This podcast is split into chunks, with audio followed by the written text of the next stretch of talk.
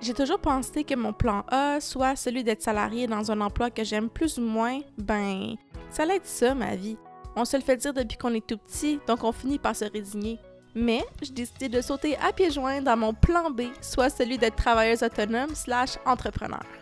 Je m'appelle Émilie et bienvenue au podcast Plan B, là où on met notre bonheur au premier plan.